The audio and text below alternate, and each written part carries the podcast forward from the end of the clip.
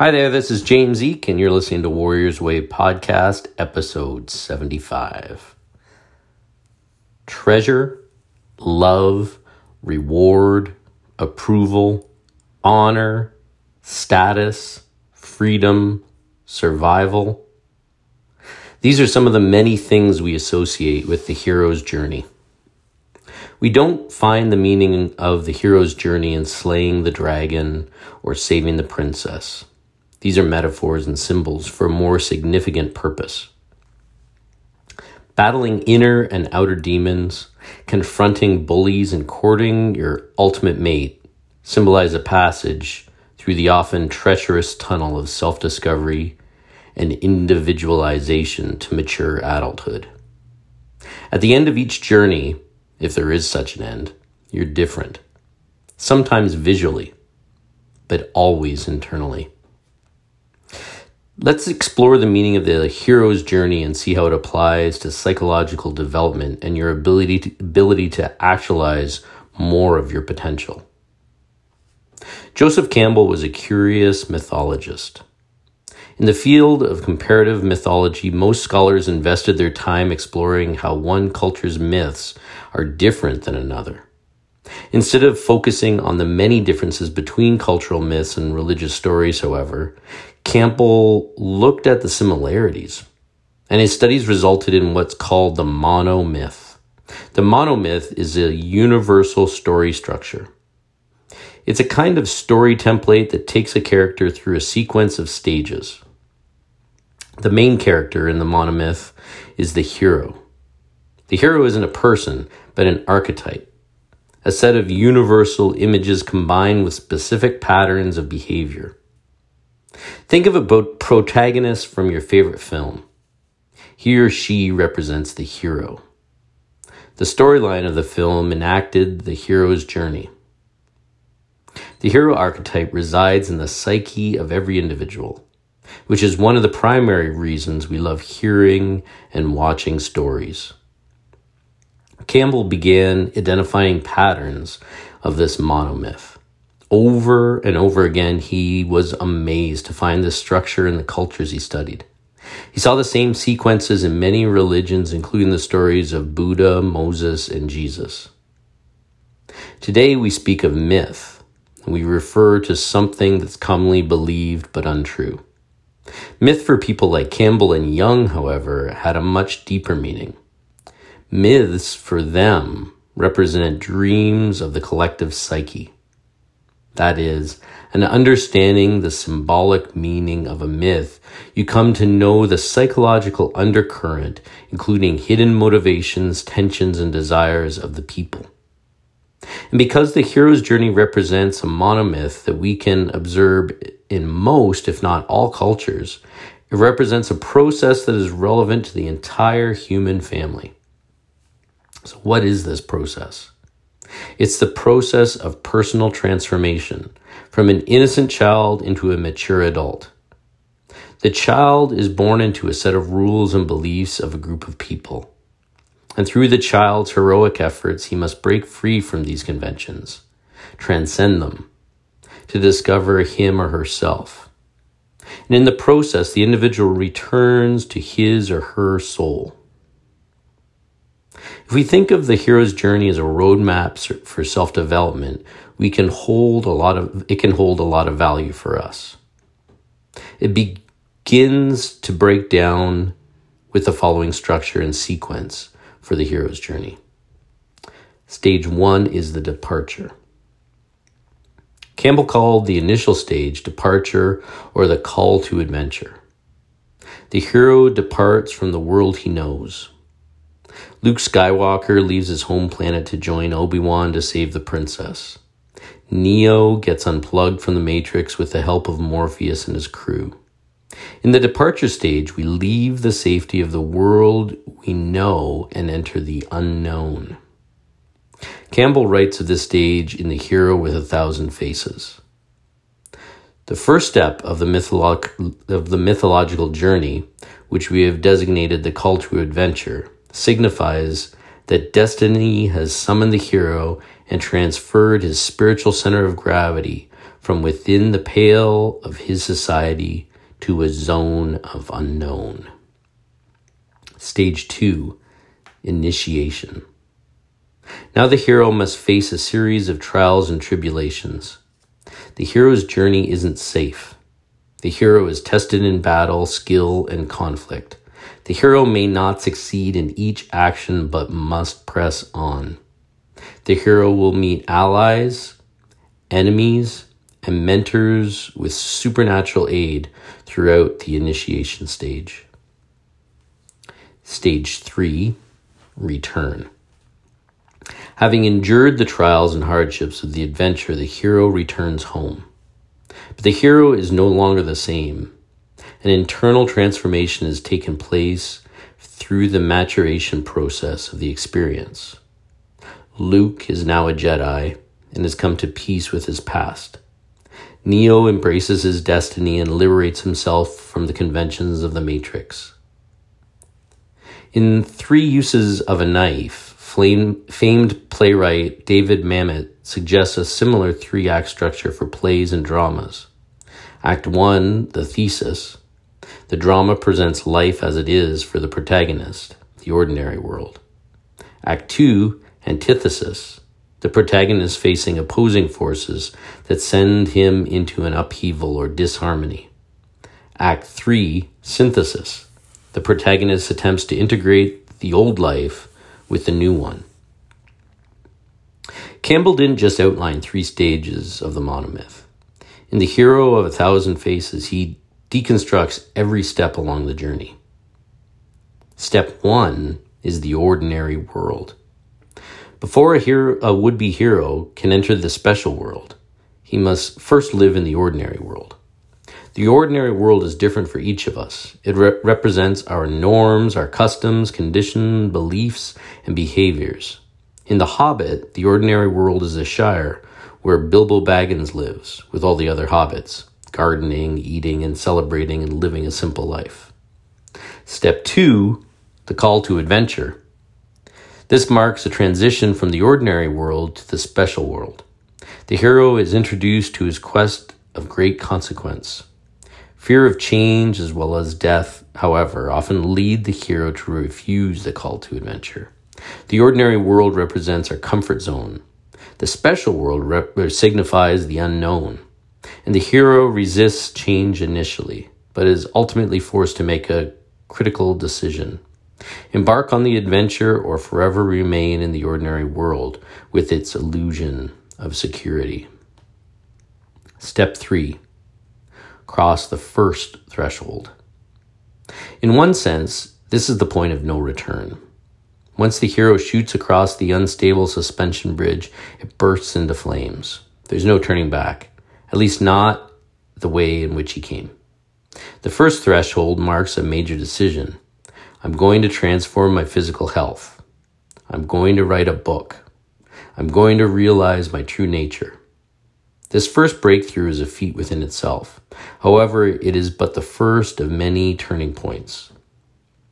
Step 4 Trials, Friends, and Foes. Along the hero's journey, the main character encounters many obstacles. Some people may try to stop you along your quest, possibly saying you're unreasonable or unrealistic. These dream stoppers are often cleverly masked as friends and family who appear to have positive intentions, but hinder your development nonetheless. Your ability to, to identify obstructions on your path and align with supporters along your adventure is critical to your mission success. Because few people complete their hero's journey to mature adulthood, most people will, will unconsciously attempt to sabotage yours. Step five magical mentor or the mentor with supernatural aid. Generally, at an early stage of the adventure, the hero is graced by the presence of a wise sage, personified in stories as a magical counselor, a reclusive hermit, or a wise leader. The, men- the mentor's role is to help guide you. Think of Obi Wan, Yoda, Gandalf, Morpheus, or Dumbledore. Sometimes cloaked in mystery and secret language, a mentor manifests when the hero is ready. But our modern world is depleted of wise elders or shaman who can effectively bless the younger generation. Step six Dragon's Lair. The next significant threshold is often more treacherous than the first. Entering the villain's castle or the evil billionaire's mansion, this second major decision usually puts the hero at significant physical and psychological risk. Step 7 The Moment of Despair. No worthwhile adventure is easy. There are many perils on the path to growth, discovery, and self realization. A major obstacle confronts the hero, and the future begins to look dim. A trap, a mental imprisonment, or imminent defeat on the battlefield. It seems like the adventure will come to a sad conclusion as all hope appears lost. But hope remains, and it is in these moments of despair when the hero must access a hidden part of himself, one more micron of energy, strength, faith, or creativity to find his way out of the belly of the beast. The hero must call on an inner power he doesn't know he possesses. Step 8 The Ultimate Treasure. Having defeated the enemy and slayed the dragon, the hero receives the prize. Pulling the metaphorical sword from the stone, the hero achieves the objective he set out to compete. Whether the reward is monetary, physical, romantic, or spiritual, the hero transforms. And often the prize the hero initially sought becomes secondary as a result of the personal transformation he undergoes. The real change is always internal. Step 9 Homeward Bound. Alas, the adventure isn't over yet. Now the hero must return to the world from which he came with the sacred elixir. Challenges still lie ahead in the form of villains, roadblocks, and inner demons. The hero must deal with whatever issues were left unresolved at this stage of the journey. Taking moral inventory, examining the shadow, and performing constant self inquiry helps the hero identify weaknesses that will later play against him. Step 10 Rebirth and the champion's return. Before returning home, before the adventure is over, there's often one more unsuspected, unforeseen ordeal. This final threshold, which may be more difficult than the prior moment of despair, it provides one last test to solidify the growth of the hero. In this final stage, the hero can become master of both worlds, with the freedom to live and grow, impacting all of humanity. Returning with the prize, the hero's experience of reality is different. He's no longer an innocent child or adolescent seeking excitement or adventure. Comfortable in his own skin, he's evolved and is now capable of handling demands and challenges. One challenge our society faces is that po- many popular film franchises produce movies that never complete the hero's journey. Many popular characters in action films never transform. These characters stay in the adolescent stage of development. They don't evolve into the warm, vulnerable, generative adults that no longer seek adventure and excitement. You see, the hero archetype isn't about alignment with mature adulthood, it's a byproduct of adolescence. The archetypes of adulthood are different, but to access them, we must complete the hero's journey first. Where are you on your own hero's journey?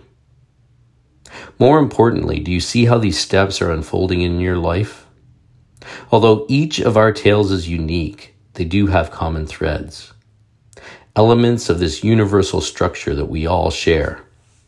And if you return from the moment of despair, from inside the dragon's lair without the reward or lesson, you will undoubtedly be presented with a similar adventure, repeated ad infinitum until either the lesson is learned or you give up. If we become more conscious, the journey transitions to an emphasis on internal growth that leads to transformation. Compelling stories in real life come down to one thing problems. The protagonist faces a problem and tries to overcome it. Problems represent the essence of drama and the key to good storytelling. Without problems, without troubles and tensions, there's no story and nothing to engage us. The hero must face his problems, surmount his fears, resolve his tensions, or fail. The same is true for our development. Without problems and tensions, there can be no growth. Psychological development is the process of overcoming setbacks, limitations, and conditioned behavior to reach maturity. Few people ever fully embrace the hero's journey, a psychological odyssey that leads the individual to wholeness. Because of our fear of the unknown, many of us refuse the call to adventure. We delay our journey in many ways. We put important things aside, procrastinate, distract ourselves with social media and other people's lives, make excuses, become lazy, but something brews inside of us. An internal tension builds. It may be small at first, but it grows stronger in the darkness. Tensions are those opposing forces at play within us. This internal conflict creates disharmony. Humans don't like disharmony. And so these internal tensions can catapult us out of the familiar. The feeling of discord leads to action and ultimately some resolution. Maybe you're currently embracing your own hero's journey, or perhaps you've been refusing the call. It matters not. What matters is what you do today, right now. This was from the article How to Use the Hero's Journey for Personal Development by Scott Jeffrey. Um, I think that this process, this hero's journey, is really fundamentally important to understand as a martial artist and as someone who wants to get the most from their training and their life. The process of training in the martial arts is very much the same as the hero's journey. Think about how many people you know who tell you that they would like to train, but come up with every excuse in the book why they don't or they won't. Think about all the people who have fallen along the way. Think of your own life and your own training and the hills and valleys that have been forced on you to deal with over time and time again, all this time that you've been training. Sure, you can just show up. You can just train and turn off your brain or act like the same person you were before you started, or you can try to be better to become better.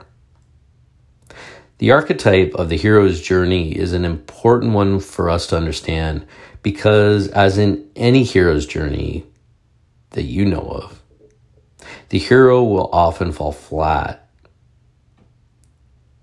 on what they're trying to do, at least. They're going to be thwarted. They'll be their own worst enemy. They'll suffer.